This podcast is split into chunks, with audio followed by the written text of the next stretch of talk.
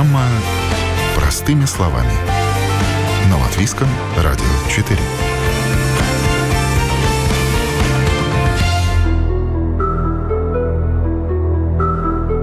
Ушла на пробежку и пропала. Села в машину к незнакомцу, и больше ее никто не видел. Написал последнее сообщение и с тех пор не выходил на связь. Каждая такая история, как фильм ужасов. Развязка шокирует и леденит кровь. Вот только происходит все не в кино, а в реальной жизни. Это программа «Простыми словами». Меня зовут Яна Ермакова. И сегодня говорим о трагедиях, которых могло бы не случиться. Где границы здоровой подозрительности? Что в поведении людей может настораживать? И всегда ли жертва сама виновата в том, что с ней произошло.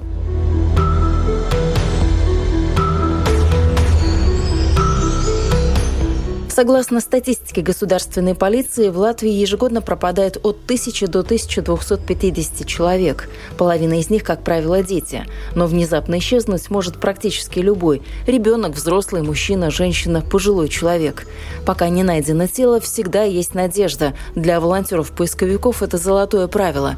Поэтому, не жалея силы времени, они бросают все ресурсы на поиски очередного пропавшего – Ребята из БЭС в СЦЛВ делают не только все возможное, чтобы найти человека, если он пропал, но и стараются какие-то ситуации попросту предусмотреть. В молодости об этом не думаешь, но с возрастом все чаще закрадывается мысль, а что если в старости некому будет стакан воды подать? Многие пенсионеры и пожилые люди именно так и живут в одиночестве. Родственники навещают нечасто, друзей знакомых с каждым годом все меньше, да и телефон звонит все реже, чтобы хоть кто-то поинтересовался, как дела да как здоровье. И большая проблема всегда, когда от такого человека, одинокого, нет вестей – без ВСЛВ много думали над тем, что могут сделать в этой ситуации и разработали для пожилых и их близких целую систему помощи и коммуникации. В квартире одинокого человека устанавливается переговорное устройство, тревожная кнопка, которая открывает дверь в случае необходимости, и также у оператора есть полная информация о пожилом человеке. За 11 лет организация БЗВСТЛВ часто сталкивалась с пропажей одиноких пожилых людей. Одни из них просто погибали дома, им просто вовремя не могли оказать помощь. Другие выходили из дома и не могли найти дорогу обратно. Но об этом длительное время никто не знал. И это не единичные случаи. Часто это происходит тогда, когда пенсионер живет один далеко от своих близких. Или его родственники вовсе находятся за границей. А у кого-то совсем нет никого. Поэтому тревогу поднимают не сразу, теряется драгоценное время. Эти случаи и послужили толчком для того, чтобы создавать систему Senior SOS от БЗВСТ ЛВ. На видео оператор Центра помощи в программе увидел сигнал, что длительное время больше положено обозначенного, клиент не двигается по квартире. Первое, что делает оператор, пытается дозвониться до клиента по его мобильному телефону, но ответа не получает. Затем, через установленное в доме клиента устройство, пытается с ним связаться по громкой связи, но никто ничего не отвечает. Наталья, здравствуйте. Наталья, с вами все в порядке? Вы меня слышите?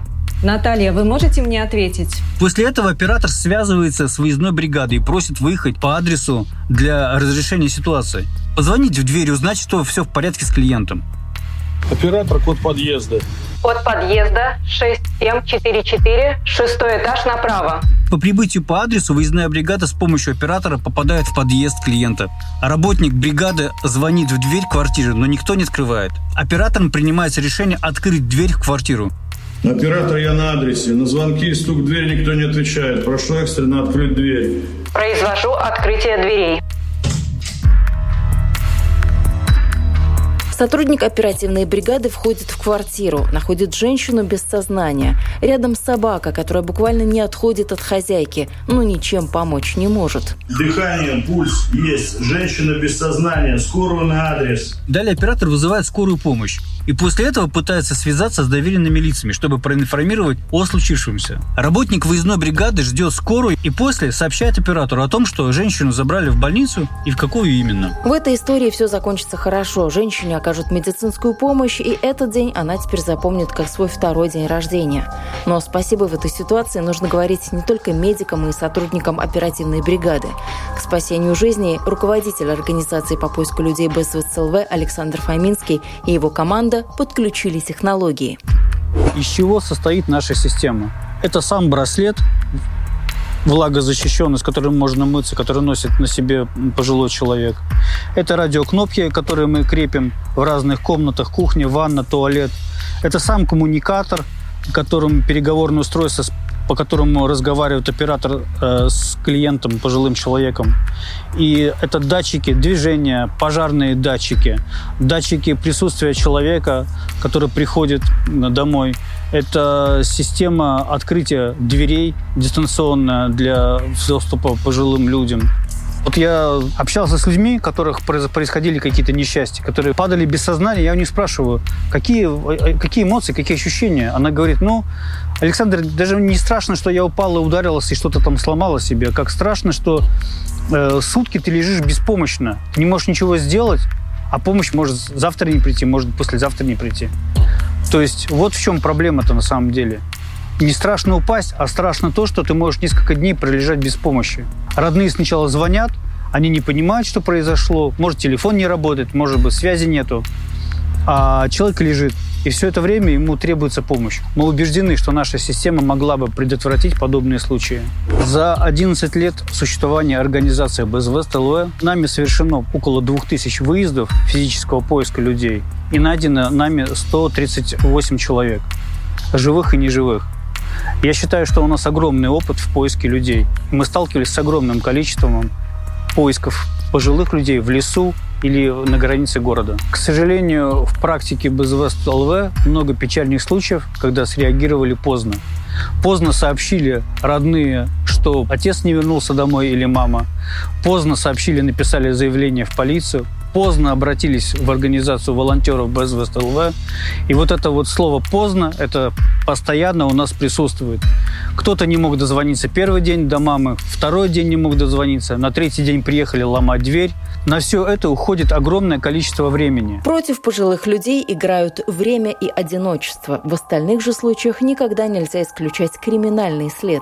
Каждому хочется верить, что уж с ним-то точно ничего плохого не случится. Но притупленная бдительность, чрезмерная доверчивость, беспечность и пренебрежение правилами безопасности могут сыграть поистине злую шутку. По статистике большинство убийств совершают знакомые люди. Поэтому полицейские стали изучать круг общения жертвы, чтобы понять, кто мог ей навредить.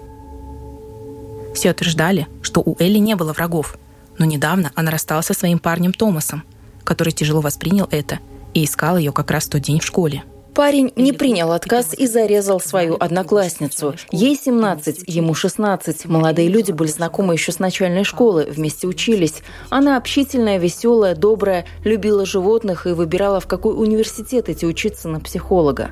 Он спокойный, ответственный, умный, староста класса, преуспел в спорте, состоял в школьной команде по регби и плаванию. Долгое время они просто дружили, но в какой-то момент дружба переросла в нечто большее, и они начали встречаться. Спустя всего лишь три месяца молодой человек заговорил о свадьбе, но девушка ответила, что не готова к семейной жизни и хочет получить образование – с этого момента все пошло наперекосяк. Он не хотел ее отпускать, она отчаянно пыталась объяснить, что они больше не пара. Ну а дальше случилось то, что случилось. Он задушил возлюбленную, нанес 13 ножевых ранений и обставил все так, якобы девушка покончила с собой. Так печально закончилась история современных Ромео и Джульетты. Дело происходило в Соединенных Штатах Америки, и парень был признан виновным в непредумышленном убийстве и приговорен к пожизненному тюремному заключению с правом на условно-досрочное освобождение через 12 лет.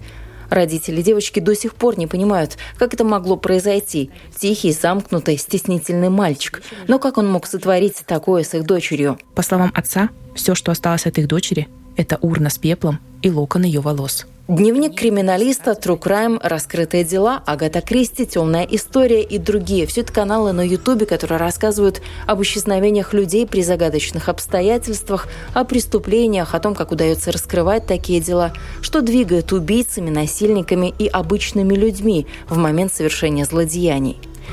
Доктор права, адвокат, бывший сотрудник внутренних органов и частный детектив Михаил Черноусов о таких делах знает не понаслышке и когда-нибудь напишет книгу о том, как раскрывал преступления, допрашивал подозреваемых, проводил оперативно-следственные мероприятия и пытался понять мотивы. Это не поможет родителям девочки, убитой молодым, на первый взгляд, вменяемым человеком, не воскресит искалеченных, изнасилованных серийным маньяком женщин и не вернет близким их пропавших без вести родственников. Но такие истории заставят задуматься, стать более бдительными и подозрительными.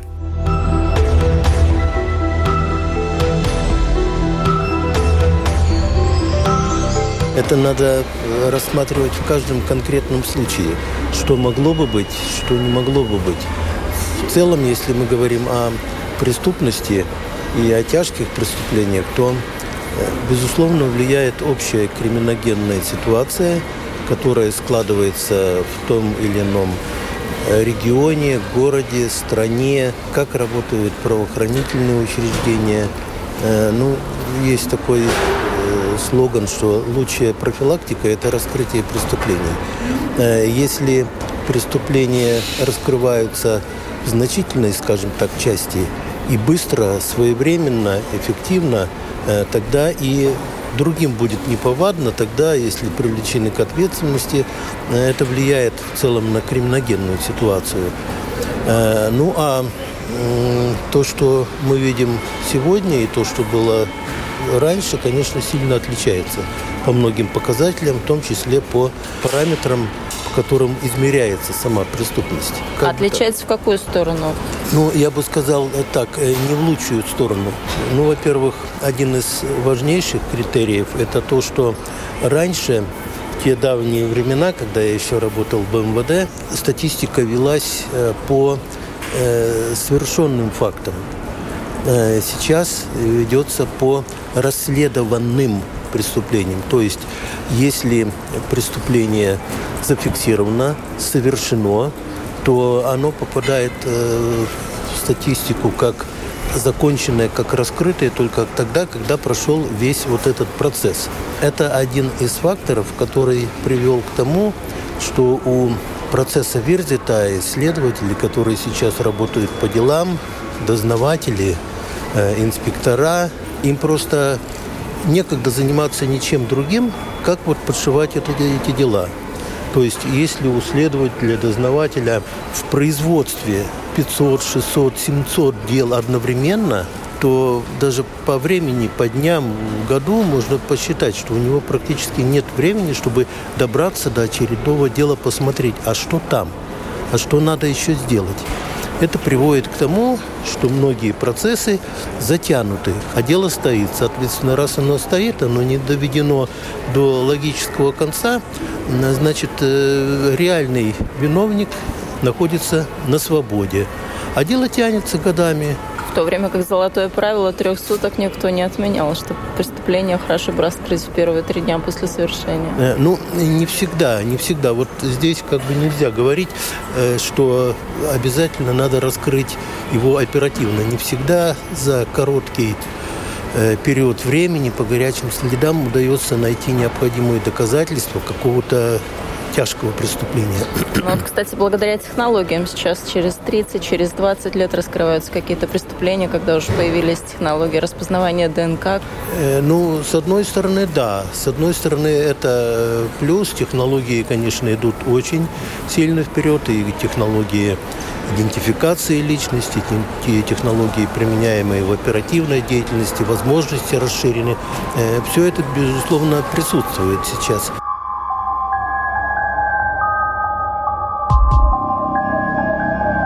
Говорят, на Бога надейся, а сам не плашай.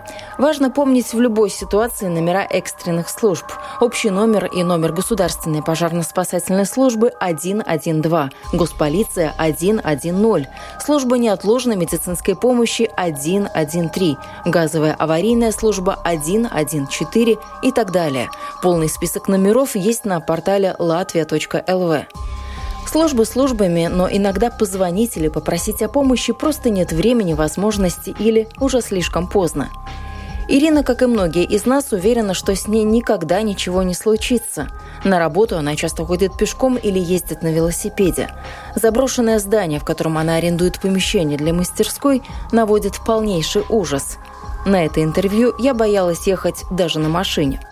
Здесь промышленная зона, здесь заброшенное здание. Не боишься ли ты здесь находиться? У тебя здесь мастерская, понятно, такой вот уголок обжитой, а вообще тут же ни одной живой души. А нет, это на первый взгляд. Только нет, так. ты не боишься или нет? И тут не много боюсь, людей. И даже когда здесь, сейчас э, начну сначала, да, я здесь уже с 18 года, и тогда здесь уже были обитатели. Просто э, здание действительно выглядит таким, мягко говоря, э, заброшенным, но оно больше обшарпанная, наверное, потому что очень много лет никто здесь не ремонтировал фасады. Ну, тут такое пристанище маньяка, я бы сказала. Вот Это когда едешь, проезжаешь, и нехорошее ощущение. ощущение внутри. Ну, на самом деле э, ну, это видно из-за того, что у нее, у этого здания исключительно промышленная история, потому что это, сейчас это настоящий квартал творческий. Его развивать стали два года назад, как и подавать как творческий квартал. Кроме росписей на стенках, ничего творческого я пока тут не увидела. сейчас, да, в, этой осенью. На самом деле площадь этого здания, если я не ошибаюсь, 40 тысяч квадратных метров. И все обитатели, которые здесь обитают, они просто рассыпаны по разным углам. И их действительно не видно. А так здесь есть и швейных дел мастера, и художники, которые пишут картины, и, и вот я, и э, те, кто производят игрушки из дерева. В общем, здесь очень много, просто они все разбросаны по разным этажам, по помещениям. Здесь проблема в том, что помещений небольших не хватает. И вот они там, где они есть, они все заняты. А оставшиеся площади, они крупные, большие, и там, кажется, да, пусто, никого нет. На самом деле здесь и совершенно нормальные туалеты. Э, помещение, инфраструктура, бог с ним. Но ну, ты приезжаешь утром, вечером, темно сейчас, темнеет да. быстро. Без проблем. Здесь, кстати, в этом году уже, благодаря тому, что стали как-то усиленно Э, здесь целая команда работает над привлечением на всякие мероприятия людей. А вечером включается подсветка, горят фонарики прямо около входа, вот большая площадь, вся в фонариках, и ее видно издалека, этот пятачок. Да, конечно, наверное, тем, кто впервые, жутковато немножко, но здесь абсолютно безопасно. Ну вот пешком бы я сюда не хотела бы ходить. Вот на машине вроде ты как-то защищен в этой машине, но пешком, ну как-то, ну не знаю, вот мне страшно. Веришь, нет, за пять, сколько, с 18 года я здесь, ни одного случая, чтобы что-то произошло, что-то случилось, вообще нет. Я не знаю, я, видно, такие места, в принципе, их не боюсь. Мне нравится в таких местах. Э, я здесь с первого дня чувствовала себя абсолютно спокойно. Ну, то есть, если ты идешь, за тобой идет э, кто-то, ты еще не знаешь, кто чьи шаги. Скорее всего, потому что у нас вот на этаже здесь музыканты, ребята. Ну, на этаже, а вот там вот снаружи, а когда снаружи вокруг заброшено. Тоже как. Нет, э, все здания, которые здесь находятся, в одном, например, там красное кирпичное, там находятся э, по производству металлических конструкций. Ребята, они и они делают тоже по заказам художников, дизайнеров, э, у них свое производство здесь, и они занимают целое здание. Ну, в принципе, когда заходишь сюда внутрь, да, по количеству машин, которые днем здесь стоят, когда идешь, совершенно не страшно. Ну, Ты пешком ходишь или нет, на машине? я на машине, но я летом часто на велосипеде езжу, я очень люблю. Ну, когда нет ни того, ни другого, бывает и так, я иду пешком. Но обычно вот велик или машина. Такой бесстрашный человек. Ничего не случалось просто никогда? Вот нет этого страха или какого-то такого опасения, а вдруг что, а мало ли, или... А я, наверное, больше доверяю, что ли, своим ощущениям. Вот у меня очень хорошо работает на, на минус интуиция. Если что-то не так, я это обязательно почувствую. Это я знаю из собственного уже из жизненного опыта. Почувствуешь, развернешься, не пойдешь на работу? А, нет, опять-таки говорю, сколько лет, я сюда когда только приехала смотреть помещение, мне было жутко интересно, а что тут внутри. Вот именно жутко я бы оставила а, это слово. Интересно. Интересно все-таки, потому что Здание-то старинное, оно 1888 года постройки. Мне всегда, я часто здесь недалеко живу, часто ездим мимо. Я еще мужу говорила, прикольно было бы здесь мастерскую. Но я думала, что вот как раз-таки я думала, что оно вообще не функционирует, это здание. А на тот момент здесь были заводские цеха, здесь еще работал вот э, РЭС. И только два или три года назад, два, по-моему, это вот это большое длинное здание выкупил э, девелопер. И они стали потихоньку, ну, в меру сил, видно, делать что-то. И тогда уже производство все убрали отсюда, все остатки, все конструкции срезали металлические, ну и так далее. И сейчас потихонечку они тоже приспосабливают это место под э, общественные такие мероприятия. Здесь проходят э, часто по четвергам, каждый последний четверг месяца, например, проходят экскурсии. Но опять-таки летом лучше, потому что летом и улица задействована, да, внешний двор. Тут ну, просто а здоровая подозрительность, она в чем заключается? В интуиции. То есть я почувствовала, значит, что-то делать Но не это, буду. скорее всего, касается мест, где я никогда не бывала. Например, попала в какой-то вот переулок, да, скажем, где-то. И тогда я уже, если мне не нравится, я не иду просто. Сюда же, я еще раз говорю, тут вот никто не верит, честно, это не первое. никто не верит, что мне здесь не было никогда вот страшно. Вообще не было. Я как-то чувствую эти места, наверное. Мне здесь абсолютно, вот чувство абсолютной безопасности. Хотя, да, на первый взгляд кажется, ой, какие здания ну да, вид у них, конечно, аутентичный, я бы сказала, но... Ну, просто с тем количеством, э, ну, таких антисоциальных элементов э, сейчас, ну, как-то было бы а здесь не нет. по себе. Вот сколько я здесь... Тут есть какая-то охрана. А здесь идет, эм, идут камеры, при въезде в самом, в самом начале там предприятия, они занимаются логистикой, тоже каких-то там склад, и они постоянно, у них там охрана с собаками, у них там тоже камеры. И дальше здесь по территории тоже есть камеры, и я не знаю, ну, мне совершенно, вот э, ты меня даже удивила немножко, что это такая, такая сильная эмоция. Я настолько здесь... Потому что мы как раз готовили программу о здоровье подозрительности, о том, что вот с незнакомцем поздоровался, жизнью поплатился. И это иногда оказывается, ну, очень какие-то, ну, такие совершенно банальные истории. Согласна, в наше время и в, на, вот в последние особенно да, годы, наверное, такое достаточно часто встречается. Но со всей ответственностью заявляю, что абсолютно не про это место. Ну, ну не было ни разу. Вообще даже, ну, как всегда, это быстро сарафанное радио, если что. Никаких случаев таких не было. Это, скорее всего, да, вот когда человек приезжает впервые, это первое впечатление от э, обшарпанных стен потому что здание действительно давно фасады никто не ремонтировал. Если мы пройдемся, например, по третьему этажу, там даже сами цеха... Я на слово поверю. Там цеха совершенно... Они были оборудованы современными всякими приспособлениями. Там все в намного приятном более виде, чем, например, снаружи. Просто никто не вкладывался в фасады. И да, еще особенно последний этаж, где была бы отличная галерея, там пятый этаж, такая красивейшая, просто длиннющая галерея по всей длине этого здания. А это 330 метров. Э, и да, там они еще просто, не знаю, вообще когда они доберутся, чтобы сделать это. Но там есть разбитые окна, это тоже, конечно, не играет на то, чтобы какой-то положительный, положительный имидж создать да, в здании. Но так, э, кстати, тебе абсолютно с тобой не согласится и молодежь, которая тут часто бывает, потому что здесь устраивают фестивали для молодых в том числе, ведут себя очень ответственно, тоже ни разу как-то даже тоже вот ожидала, думаю, ну вот, появилась молодежь, начнется сейчас. Нет, ведут себя все очень достойно, никаких, никто ни в чем замечен не был, скажем так. Так что это просто от, от редкого посещения. Ну, хорошо. Слава богу, что так. Безопасность – понятие относительная. Беда может прийти, откуда не ждали.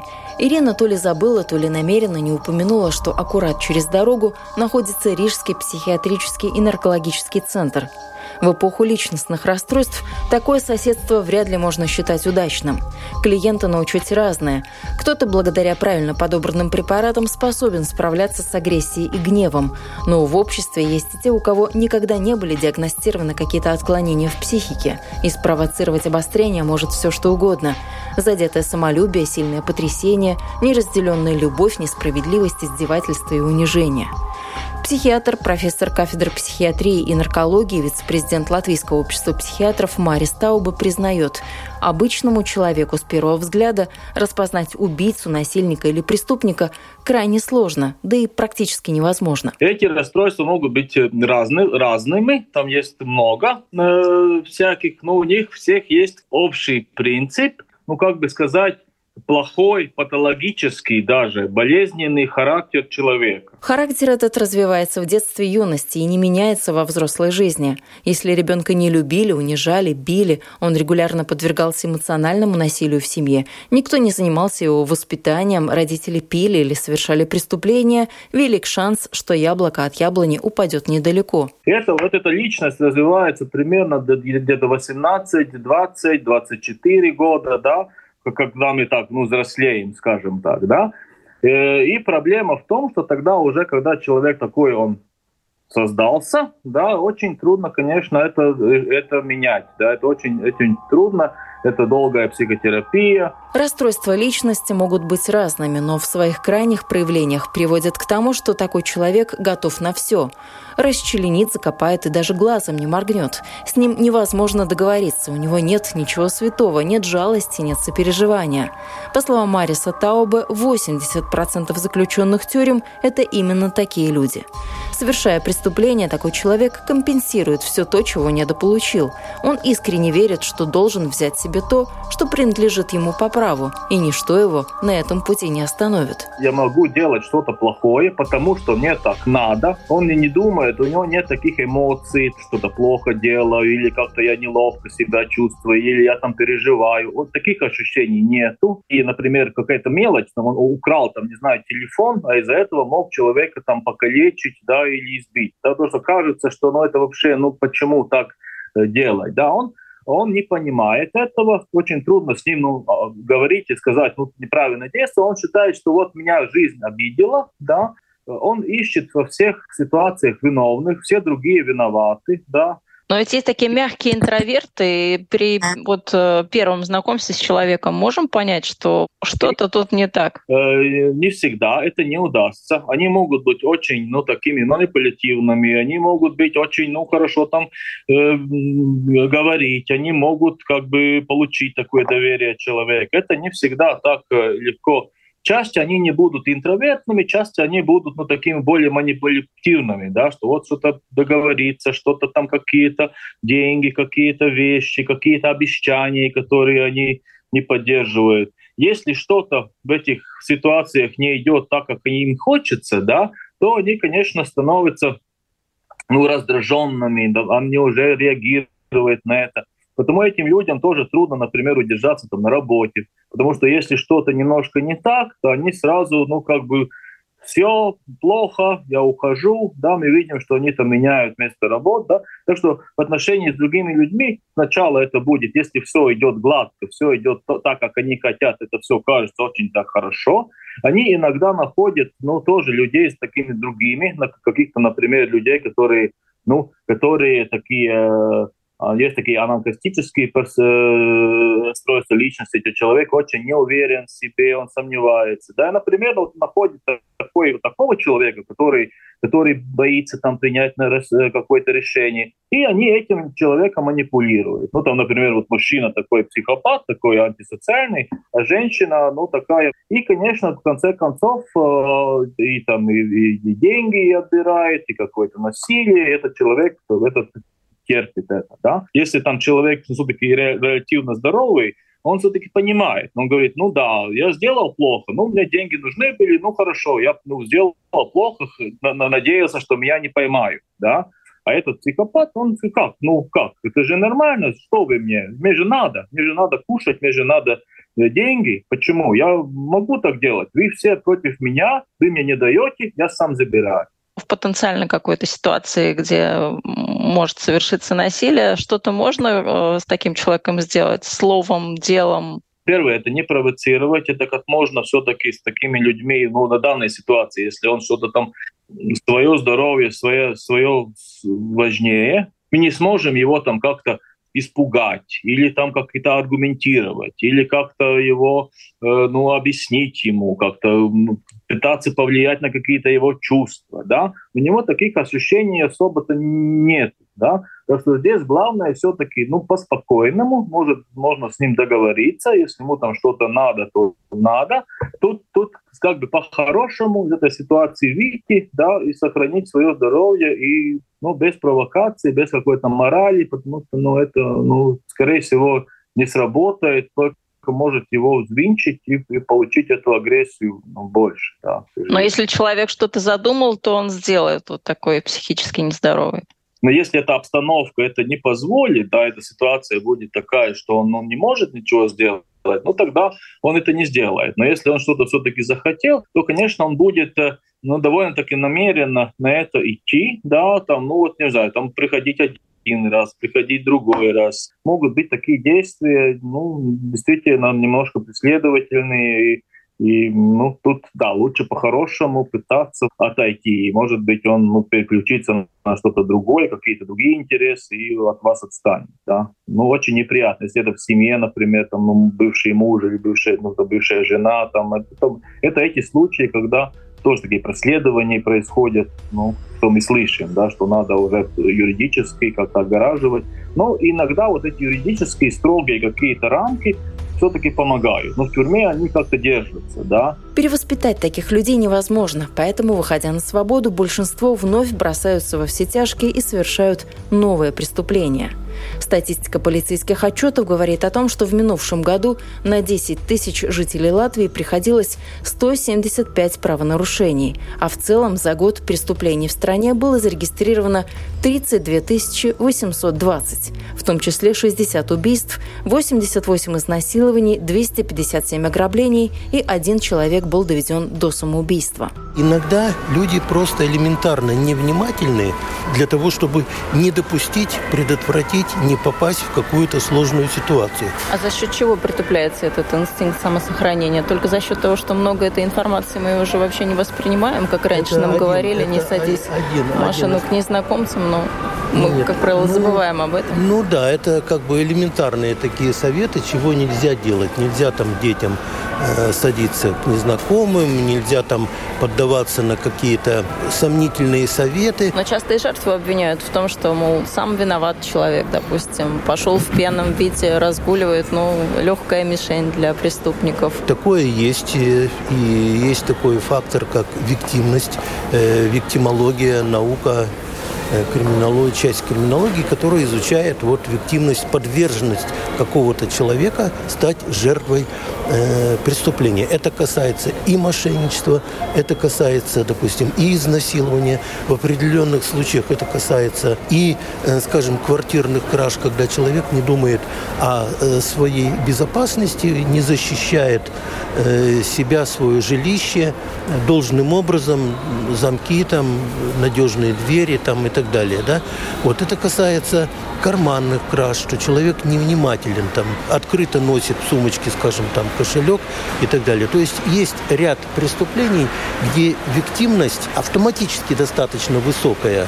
Ну, каждый человек, конечно, должен думать, идти ли там ночью по пустынным улицам или лучше задержаться э, где-то там, остаться э, дома или в гостях. То есть надо, безусловно, думать просто головой о том, чтобы не попасть в какую-то сложную ситуацию. Это ну, элементарно. Такие вещи люди должны сами о себе заботиться. А здоровая подозрительность, она какая в общении с э, посторонними людьми? Потому что мы никогда не знаем, кто подходит к нам э, на улице. Кто-то может увидеть достаточно, скажем так, легко, кто перед ним и опасен ли это человек или сомнительных намерений. А у кого-то это чувство не так обострено, но если каждый человек будет думать о собственной безопасности, о том, чтобы э, защитить себя от каких-то рисков, он будет внимательнее обращаться, а, относиться и к окружающим, э, и к тем, кто к нему приходит с какими-то э, сомнительными предложениями, но нельзя и в обратную сторону перегибать палку, чтобы человек не стал подвержен мании преследования, когда он в каждом окружающем видит там э, вора, грабителя, там мошенника и так далее. Это уже тоже перебор, поэтому ну надо разумную, скажем так, середину соблюдать, чтобы быть и безопасным, вот, и в то же время не оградиться от всех людей какой-то каменной стеной. Но в интернете сейчас очень много каналов, где рассказывают о каких-то преступлениях, как они были совершены, как они были раскрыты. Стоит ли смотреть какие-то такие истории? Потому что в обычной жизни мы об этом не думаем. А когда какая-то такая история попадается на глаза, ну вот тут мы начинаем задумываться, что вот не сделал бы человек того, что он сделал, там, не пошел бы в пьяном виде один гулять по ночным улицам, или там девушка бы не оказалась э, одна на пустынной остановке вечером в ожидании автобуса, вот не случилось бы той самой трагедии. Стоит ли смотреть, или вот как тот страус, если этого нет, значит, я это не вижу, значит, меня это не коснется. Ну, как э, к этому относиться? Кому-то, да, кто-то э, в своей скорлупе замкнулся, ему хорошо. Кто-то вот видит что у нас все замечательно, красиво, огоньки горят, музыка играет, все благополучно. Ну а кто-то смотрит шире на э, реально э, положение вещей, в том числе на то, что все-таки у нас кто-то живет в бедности, кто-то страдает от какой-то несправедливости, нарушаются какие-то права человека, э, совершаются какие-то преступления со стороны преступников на улице. Но это уже зависит, на мой взгляд, от каждого человека, как он будет на что реагировать. Но проще детей уговорить. Там, взять конфету, сесть в машину, пойти с незнакомцем. Ну, детям надо, конечно, учить и объяснять, что можно, что нельзя. От всех неожиданностей, от всех каких-то рисков человека защитить невозможно. Надо готовить, что что-то может быть, и уметь учить детей принимать правильное решение. Увы, но не все и не всегда зависит от самого человека, признает доктор права и адвокат Михаил Черноусов. Не обязательно идти ночью по безлюдному парку. Жизнь может оборваться и среди бела дня. Не обязательно конфликтовать с кем-то. Можно просто оказаться не в том месте, не в то время. Жертвами преступников становятся часто и случайные люди. Так что берегите себя и своих близких. Вы слушали программу «Простыми словами». Я Яна Ермакова, на этом прощаюсь. До новых встреч в эфире.